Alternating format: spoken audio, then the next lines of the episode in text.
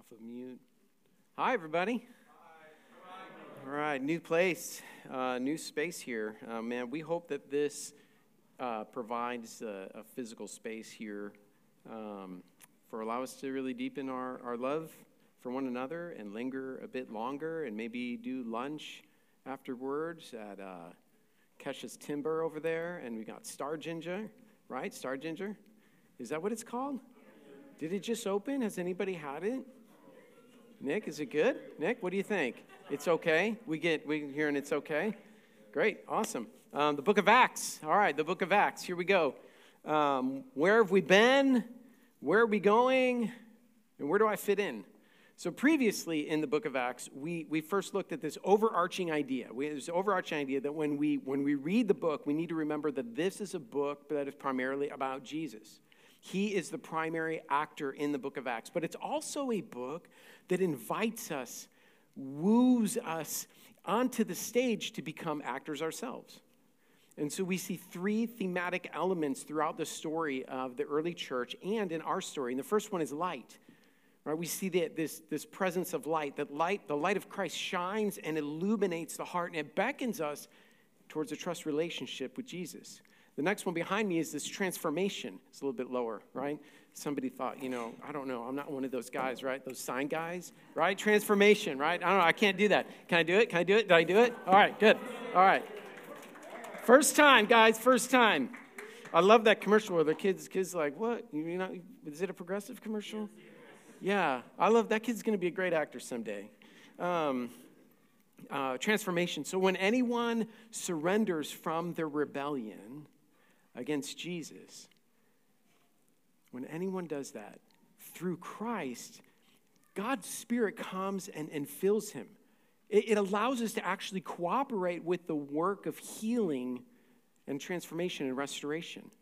A different way of seeing, saying this is that we were created in the image and the likeness of God, but we lost in Genesis 3 the, the ability to be like him. We no longer reflect him. We still bear the image of God, but his likeness is ruined in our lives. And transformation is about changing us to become like Jesus. And this always leads to action. So, the mission of Jesus to bring restoration to individuals and families and to even whole societies. The transformation that God brings about internally it will, listen, it will only go as deep in your life as you go deep into a community of faith. Because the goal, the goal of you coming to know Christ is that you are in the same time brought into the family of the church right? Because we, we are the salt of the earth, not just me individually. We are called to, and we're invited to actively respond to the Spirit's work and to join God in His plan of restoration. So the first three chapters are just action packed. Amazing things happen in the first three chapters. The disciples received the promised Holy Spirit at Pentecost, and God, we saw that God is on the move outside of the temple. He's empowering the disciples to speak in these different languages, and thousands come to faith after Peter preaches the good news of, the, of Jesus' life, death, and resurrection.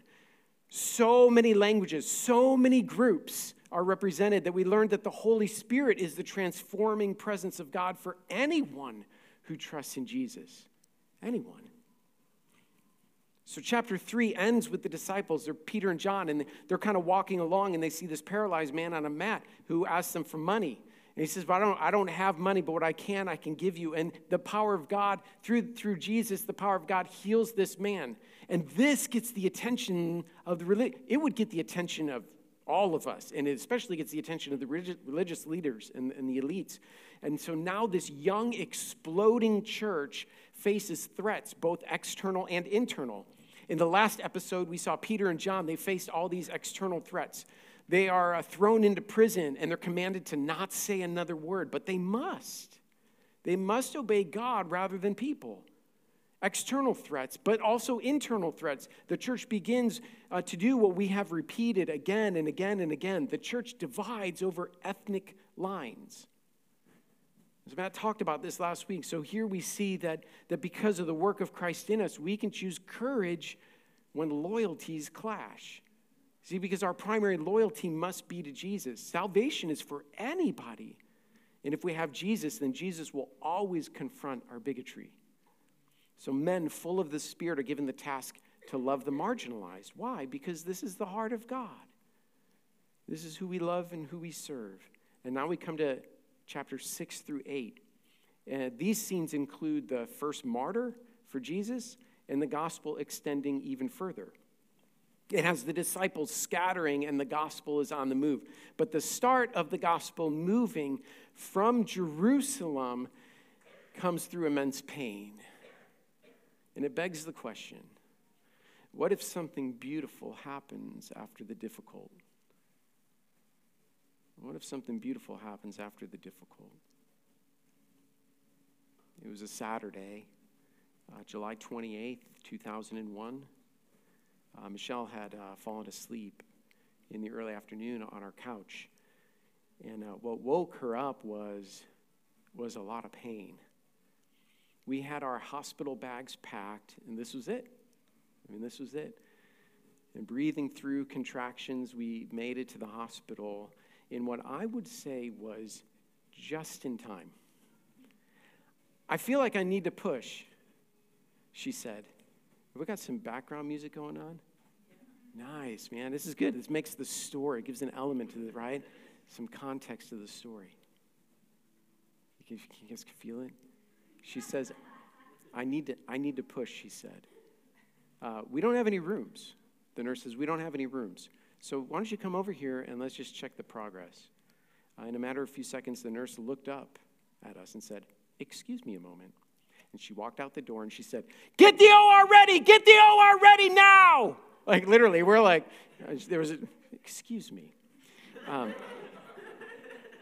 in minutes, they had her on a bed, and Michelle just, this is our first baby. Michelle pulled, pulled me close. And, and she had her, head, her arm wrapped around me in a headlock position as I was resting on, on, her, on her chest. And, and I'm looking and I can see the door. And the nurse comes through the door and she goes, Oh, let me help you. And she pushes a button on the floor and the bed just rises upwards. That was the help. So now I'm standing in a position like this with, with in a headlock as contractions are coming. Natural childbirth has lots of things going on. There's a lot of screaming and pushing and screaming and pushing and encouragement and then refusal. I can't do this. And then nurses coming in saying, You have to do this this might have been actual dialogue I've heard. Things like this is natural childbirth. And it's amazing what the human body can do. It's amazing. Less than an hour from when we walked in the door, less than an hour, the doctor held my baby, my daughter. What's her name? She asked as I, heard my child's voice for the first time. Jillian, we said with a G or a J? A G. That's my daughter's name. This was the dialogue happening. and then we got to hold her. And she got to lay on Michelle's chest. And then after I was released from the headlock, and all the pain that I experienced in my lower back, it was worth it, man. It was worth it. So worth it. But you don't have to go through a childbirth experience or a headlock to know that, man, life involves amount of pain. Life is hard for everyone. Life, life can be difficult. Maybe you're in a difficult season in life now. Maybe you're being stretched and challenged in ways that seem really hard. And in this section this morning, we're going to see that God's story of restoration, it extends so much farther than we think. That participation in the story of restoration. For you and I to participate, it's going to take courage and persistence to grow where God goes. It's going to take courage and persistence to grow where God goes. So there are three scenes we're going to focus on, and this story of restoration moves forward through challenges and difficulty. The first one is we're going to see distorted accusations. The next one, we're going to see distorted hopes. And lastly, gospel reach. In each of these scenes, they teach us about who we are and, and what we can do and how we can imagine ourselves as part of the story. We're going we're to see how Stephen who was one of the deacons that was appointed to help provide leadership over that ethnic dispute of the, distrib- the unequal distribution of bread, how this young church and how he stands up, how he responds to distorted accusations that are leveled against him. And we're going to see that the accusers have this distorted view of hope. Where is hope found? And lastly, we're going to see that when we face challenges with courage and persistence, it leads to the Spirit's widening work of restoration in our lives and in the world. Would you guys pray with me? Heavenly Father, would you just bless our time this morning? God, would, would we be open to the Spirit's work in our hearts, in this space, in this church, God, that, that we would see ourselves being invited to be an actor on the stage with you. So, Lord, speak to us, fill us, encourage us. In Jesus' name we pray. Amen. So, the first one we see is distorted accusations. This is in Acts 6, beginning in, in verse 8. It says, Now Stephen full of grace and power, was performing great wonders and signs among the people. Opposition arose, however, from some members of the freedmen synagogue, composed of both Cyrenians and Alexandrians and some from Cilicia and Asia, and they began to argue with Stephen. But they were unable to stand up against his wisdom and the spirit by whom he was speaking. Then they secretly persuaded some men to say, We heard him speaking blasphemous words against Moses and God. And they stirred up the people and the elders and the scribes. So they came, they seized him, and took him to the Sanhedrin. They also presented false witnesses who said, This man never stopped speaking against the holy place and the law. For we heard him say that this Jesus of Nazareth will destroy this place and change the customs that Moses handed down to us. Has your name ever been smeared before? Have you ever been falsely accused of something and did that spread around? About a decade ago, um, a, a, student named Jamie, she, became, she began coming to Cornerstone through the invitation of a high school friend. And she had just very little experience of church. Um, she had not heard the gospel to its entirety to the point of decision until she started you know, attending corner and, and Sundays, and we shared the gospel with her, and the light of Jesus just shined in her, in her heart. And that semester, she came to a trusting relationship with Jesus. And the next fall, in a step of action as God was transforming her, we paired together to do surveys at the beginning of the year when new students come. You, some of you guys have been a part of that. Some of you are here because you met us out somewhere on the quad or right outside the quad. And early in the morning one day, walking down the path was someone who she hadn't seen all summer since last semester. And there was just, you know, it was like, oh, hey! There's a whole bunch of like, you know, noises and cuteness and pleasantries. And, and I don't know, I, I, how do you girls do? It? It's like, oh, I haven't seen you in a long time, right? And then the, and, and they're chit chatting and talking, and the student leans back and looks at our, the sign that we have, and she says, What's this for? And Jamie goes, Oh, this is the church that, that I'm a part of. And we are, church? No, thank you. And she walks off. Jamie turned to me and she goes, That was rude. After our time, I, uh, I just pulled her aside and, and, I, and we read Luke 6, 22, 23. And she hadn't really seen this before. It's, Jesus says, Blessed are you when people hate you when they exclude you or insult you, when they slander your name as evil because of the Son of Man. Rejoice in that day and leap for joy. Take note, your reward is great in heaven, for this is the way the ancestors used to treat the prophets. And so Acts 6 opens up with, with Stephen being involved in a smear campaign. But take note, note what he writes about Stephen. He says he was full of grace and power and wisdom and the presence of the Holy Spirit. This is what characterized his life. This, character, this is what characterized his life and made him effective. So Stephen is brought before his accusers, and the high priest looks at him and says, Are these things true? Are they true? Now, what, could, what Stephen could have said is no. but instead, he says, Brothers and fathers, I mean, she just looks out to, to the people standing there. He's like brothers and, and fathers. There's, and in that, there's a familial love and respect. He is falsely accused, but he responds in grace and power and with the Spirit. He is not a pushover. He's not trying to curry favor.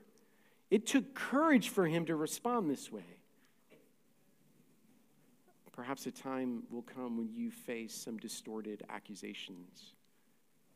Maybe this describes something now at, that's, that's happening now, maybe at work or, or maybe within your own family. How, how do you want to respond when someone ridicules your pursuit of Jesus? How do you want to respond? There's a temptation to cancel people. I would just cut them out. I don't, I don't need the negative energy. But what if instead grace and power and the presence of the Holy Spirit, what if that characterized your response? I think it takes a lot of courage, a lot of courage to face accusation with a lot of tenderness and love, respect, and grace. As a community here, as a church, I want, I want us to be known as people who live in the power of the Holy Spirit. The presence of the Spirit is at work in us. That is what makes us effective. What makes the church effective is not business principles, it's not marketing, but it's the Spirit of God that is in us. And the result is persistent courage that is often creates deep growth in our lives. See, because Jesus invites you and me to fully live in his grace and his presence, not just on Sundays, but in each moment, in each scene in our lives. Maybe this is the key takeaway for you. That growth this year is learning to live. What we see in Acts is learning to live in the presence of God, where He's at work, with your roommates, with family members, with your kids, with your spouses.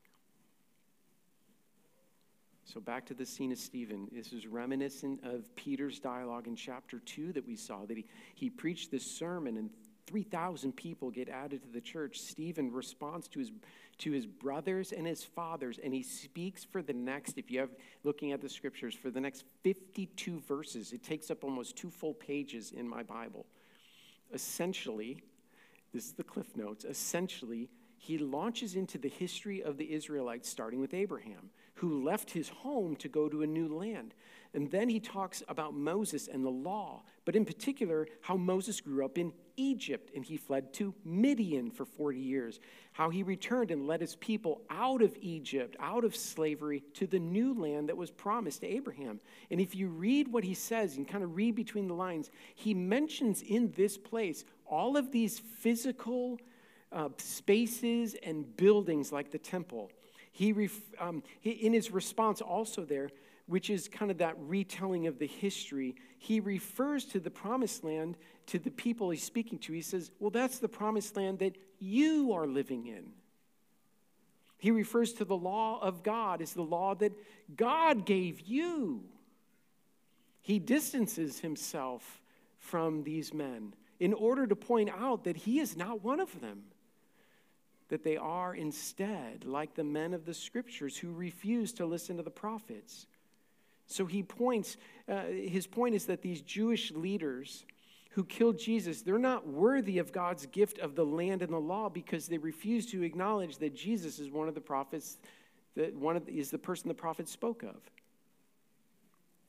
Their hope is distorted. Their hope is in land and temples and buildings. Their hope misses the heart of God, which is calling people to Himself. Their hope is in the law, not the one who created the law. You see, but he focuses on, but Abraham believed God. This belief is more important than the land itself. Furthermore, the fact that God calls his people into a foreign country points out the movement of the second scene here is that Stephen received distorted accusations, but he points out to the leaders a distorted hope. How? Well, the message of restoration, of salvation, is universal in scope. It's not about land or temples or merely laws or customs. Those things, collective things, are things that point us to the knowledge of a holy God. That He has created a way and desires a way for me to know Him personally. Your hope shouldn't be in your customs, your laws, your temple, your land. You got it all wrong. It's a distorted view, it's a distorted hope. It's like saying, Do you believe in Jesus? Well, yes, I believe that he's a person who did great things, but I don't actually need him. I'm, I'm good enough. A, a friend, a friend used to say uh, this that walking into a church no more makes you a Christian than walking into a garage makes you a car. True hope is crucial for life. It's crucial. And so, what Stephen is doing is he's, he's pointing out that the promises of God are not found in the, in land or law. That's not the hope, but it's a universal hope here. You have that, but we have what God is called to bring, which is the Spirit working through His people to bring restoration to the land that you now live in. And as a people, we tend to be okay with you know, things the way that they are. But Acts is about the early church stepping into the, the story of re, God's story of redemption. And those who accused Stephen, they weren't interested in moving outside of their own boundaries. They, they didn't want to, they, they were secure in the land and the law and their buildings. They did not think going outside the boundaries mattered. They were content with staying there. Are we? What risks do we face when we focus outside of our boundaries? What risks are there if we are to extend ourselves outside of our boundaries of our life right now, the boundaries within our church? If you're not familiar with the story, Stephen was killed. he was martyred. That likely won't, that probably won't be our fate. Uh, maybe someone will laugh at you like they did my friend Jamie. Or maybe your own transformation will lead to somebody knowing Jesus. But what does it take to knowingly, in grace and power, in the presence of God, extend ourselves beyond where we are at? I think it takes courage and persistence to grow where God goes. It'll take courage and persistence in your life to grow where God goes. And guys, He's on the move. He is, listen, He's currently working in the people that are around you, He's working on them. He, every time you guys step outside, I don't know, there have been some clear nights, and I've just looked up at the stars. The scriptures say that the heavens declare the glory of God. God is always, always speaking. So perhaps there's a friend on campus who you want them to experience the light of Christ, but you haven't shared your own journey with them. What is stopping you from doing that? Something might be. What is stopping you? So maybe a fear of being judged, fear of being canceled, a fear of losing a friend. You know, you probably spend time with, you know, someone in that uh, club or studying or, or lunch. You, usually, when I'm not sure what um, someone would say if I invited them to come to church or come to, you know, a corner, um, if I'm not sure what they would say, I ask them what they would do if I invited them. Do you guys hear that? Okay. So, for instance, will you come to church with me on Sunday? Is a little different than what would you say if I invited you to church this Sunday? Right? With that friend, try this. Just try it, right? It, it's a starting place. It, it, it's just one spot removed from just a yes, no, or maybe, right? Right? It's just one step removed. What would you say if I invited you to, to a Super Bowl party tonight? I don't know, right? That, does that seem like in your face? No, I, I hope you guys see. It's like, hey, what would you, what would you, what would you think, right? What would you say if I invited you to a Bible study this week? The, learn how to start spiritual conversations. Learn how to just, just, just let it be a part of your life, just your presence as you are working through. Let the gospel extend outside of your own boundaries. Because, because listen, guys, listen, the risks of pain, the pain of pregnancy, they are always worth it. They are worth the rewards.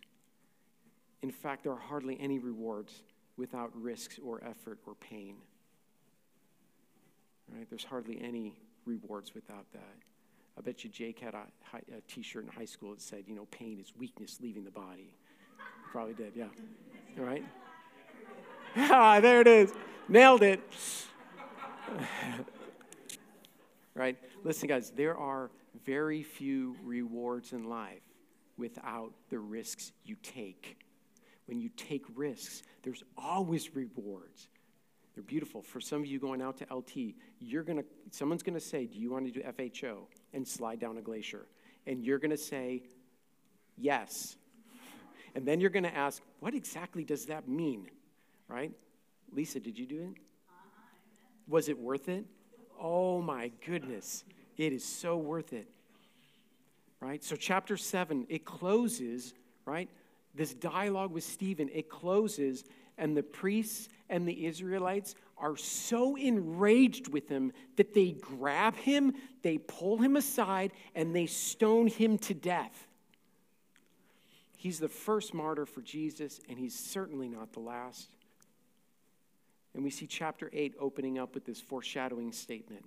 It says, Saul, who we know as Paul, was there, and he oversaw all of it. And because of Stephen's, so that's kind of like, where are we going, right? And because of Stephen's death, many Christians, what happened, what you read is they scattered. They're like, I might be next, and they scattered. But when they did scatter, they brought the message of hope. There was action in their transformation. They brought the message of hope and Jesus with him. So, do you see what is happening? The Spirit is moving outside of their boundaries, even outside of their homes, outside of their lands, outside of their regions. And what's really cool, if you look at a map, Israel is this like sliver here. And then what borders it? It's a land bridge to Europe, it's a land bridge to the continent of Asia, and it's a land bridge to Africa. God was very strategic in the message of the gospel that would go out to all people. The Spirit is moving outside our boundaries, and people are struck with the light of Christ and the knowledge of who He is, and they experience life transformation, and then God is using them to be light to other people. And so the direct response to the stoning of Stephen led to this gospel reach. People moving outside the boundaries. And so the Spirit is continuing to move outside the temple.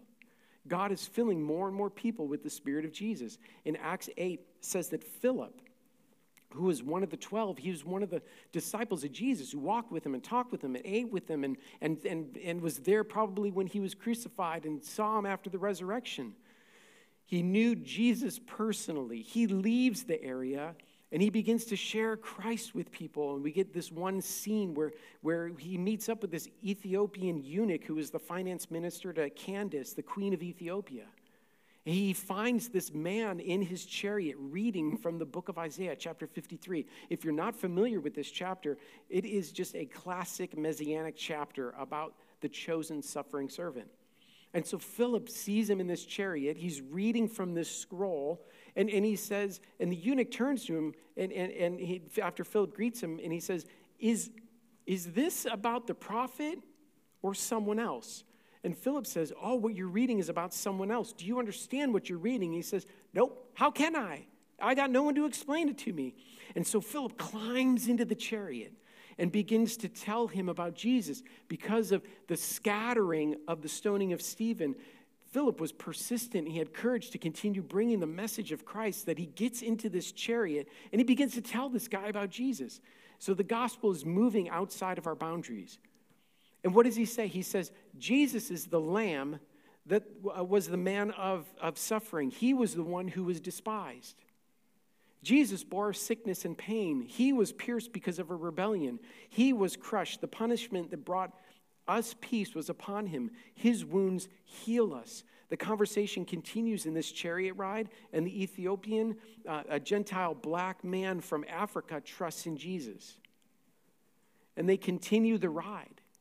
Like he's just he's just sitting in this chariot going on a ride, and then and then and then the eunuch is like, "There's some water. What prevents me from getting baptized? Nothing." so they get out, and he gets baptized. And so the pain of Stephen's, you know, life and his death, it led so many people to scatter that they didn't, they didn't stop talking about Jesus. Could be, why? Because it, take, it took courage and persistence. These are people, men and women of courage and persistence to grow where God goes. And God is moving outside of our boundaries. Can we join him this week, today, in where he's going? C.T. Studd, some of you may know about his life. C.T. Studd is a man who he had a multi-million dollar cricket career in England. He gave it up. He gave it up to pursue preaching the gospel on the continent of Africa. He famously said this Some want to live within the sound of church or chapel bell. I want to run a rescue shop within a yard of hell. Some want to live within the sound of church or chapel bell. I want to run a rescue shop within a yard of hell. And so Philip persisted in sharing Christ with this high ranking official who, listen, God was at work on his life. God was already working on his life. And my guess is that there are very, probably very few uh, chariot ride gospel con- conversions in history. There's probably, there's at least one. We know of one. And we read this and we might think, oh, this is normal behavior. Right? Sometimes we read scripture and we're like, oh, I guess he just hopped in a chariot, just went where this guy went. And we just might not be surprised by this. I mean, come on, it's, it's Philip. This is just what he does. But Philip had a life. He, he had a life. He did th- he probably did things in his life. But one thing he clearly did was that he was open to the Spirit's leading in his life. And the Spirit led him to chariot hop with this man for the sake of the gospel. And Acts 8 says that the Spirit led Philip. The Spirit led Philip. Man, I would just, it would be like a amazing. I would be so thrilled to hear you guys talking about how in your day you feel like the Spirit's leading you. That you'd be Spirit led in your day. That the Spirit would lead you and that you'd be thinking about this week well, whose, whose chariot is God calling me to hop into today? Who, whose chariot am I just going to hop into? Would you be up for that ride? Would you do it? I hope you would be. I, I hope it would be fantastic because it's, it's true that transformation can happen in big decisions. We make big decisions to turn to Jesus, like Transformation happens in big decisions, but it mostly, it mostly happens in our lives through small incremental changes. And here's what I want us to consider today as we kind of lean into this passage that it will take courage and persistence for us to grow, for you to grow where God goes. And so here's a question What small change can you commit to in order to chariot hop this week? What small change? What small change can you make? Let me, let me just offer something for us to do. When you wake up tomorrow, just take 15 seconds. You know, tomorrow's Monday, I know. Take 15 seconds and pause and say to God, Father, help me be sensitive. Help me to be sensitive to the Spirit today. Help me to listen to you. Just help me to be sensitive today. Help me to listen to you. And you know what's going to happen next? I have no idea. But it's exciting. It's exciting. Man, it'd be so cool if you guys, if a number of you just flooded me with some stories. Hey, this week I've just been saying, Lord, help me to be sensitive to the Spirit. You might have forgotten your insulin in Colorado, and you're out in the middle of nowhere, and someone who's sensitive to the Spirit is also type 1 and has insulin for you. Man, I, I hope the Spirit of God leads, that's my story. I hope that the Spirit of God leads us to have all sorts of conversations and do all sorts of things we maybe normally wouldn't do, but we do now because we're just sensitive to God's Spirit. And there, listen, there have been many times where I've just felt a nudge just on campus to go and talk to somebody. It was like, oh man, I don't know. Like, I'll come up to somebody, I'll be like, hey, they're sitting alone studying, and it's, I know, I'm like your dad, right? But I was like, hey, is it, I just, are you okay? Is everything okay? Everything going on? Where people get offended and they're like, yeah, I'm fine. So you get totally rejected, but that's fine. That's right. That's just going to happen. And I'm like, did I hear Jesus wrong? I don't know, but I just don't want to miss it. I don't want to miss the nudge. There, there have been other times where God has interrupted my day because I was being faithful to listen to his promptings. And perhaps one small thing you could do is to decide today to act on a prompting that you've already heard. Maybe God's given you a prompting and you can act on it. It's a prompting you've already heard from God and you can act on it today. So go for a ride this week. Not literally. I'm not suggesting, you know, but but hop on to what God is already doing. What? Don't get in it. Well, yeah. Unless you have their number, and there's a friend, and you're going to my house. I guess maybe that's that's always like, right, right. Um, like is you know, right. So Super Bowl, right? So that could be so it could be a stranger, but meet them if they're here first. Um, but often through pain and with courage and persistence, the family of God widens. It widens. And we believe that He wants this for your lives. I believe He wants this for your life and for this church. And God is drawing many people at ISU to, to Him, and they're not here yet. Um, I, I want to share with you guys that I've just been feeling a sense of expectancy from the Lord. Um, I believe and I expect that God is doing a beautiful thing in, in our midst, that he's, he's calling you to Himself and He wants to use you in the story of restoration. I sense that He's calling us to go deeper and wider. Uh, man, we pray that, that you would just have an opportunity to meet with the Spirit today, meet with Jesus today. And, and so we have an opportunity to do that and uh, affirm that and to come and pause our lives through communion. That, that we can come and just know that Jesus is the suffering servant, that he was the one who was pierced for me, that the punishment that brought us peace was upon him. And so, as we get ready to go into communion, I want to tell you another story that appears in these chapters because it's about a man named Simon. And in, in chapter 8, Simon experiences the disciples living in the power of the Holy Spirit, and, he, and Simon offers the disciples money. He says, Oh man, I wish, can I get some of that? Here's some money. Would you lay your hands on me so that I can have the power of God too? And the disciples rebuke him because they say, Listen, well, we, you can't buy Jesus. You can't buy him. It's not for sale. And so, as we kind of pause and then go into this time of communion, what do you think you still need to pay for? Is there anything that you think you still need to pay for?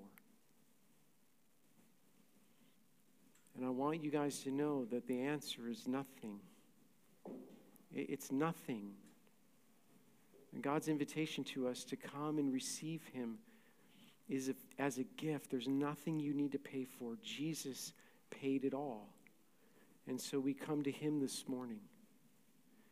And communion is a time for us who have experienced the light and the transforming power of Jesus to just come and be with Him and recognize that His body was broken for us. His body was pierced for our transgressions. By his wounds we're healed. That his blood was shed. His blood was shed, poured out for me for the forgiveness of sins. That he makes a new covenant that all who come to him will never be rejected. And so as we move into this time of communion and, and worship, I invite you guys who have experienced the new life in Jesus to join us. But if this doesn't describe your life, then you, you don't need to go back there. Uh, you can sit and, and listen and take this in because we so want it to be true that you can say yes, yes to Jesus. Your body was broken for me personally, your blood was shed for me personally. And so um, just stay and sing and worship with us. Um, would you guys stand with me as I close in prayer?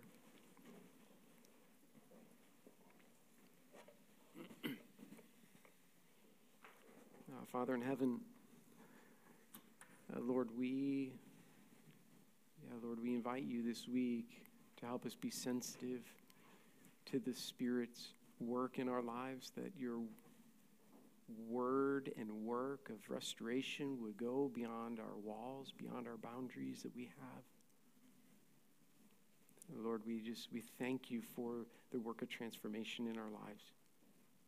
Lord, as yeah, as we come to a time of communion, Lord, help us to be sensitive to what your Spirit is calling us to do and to become.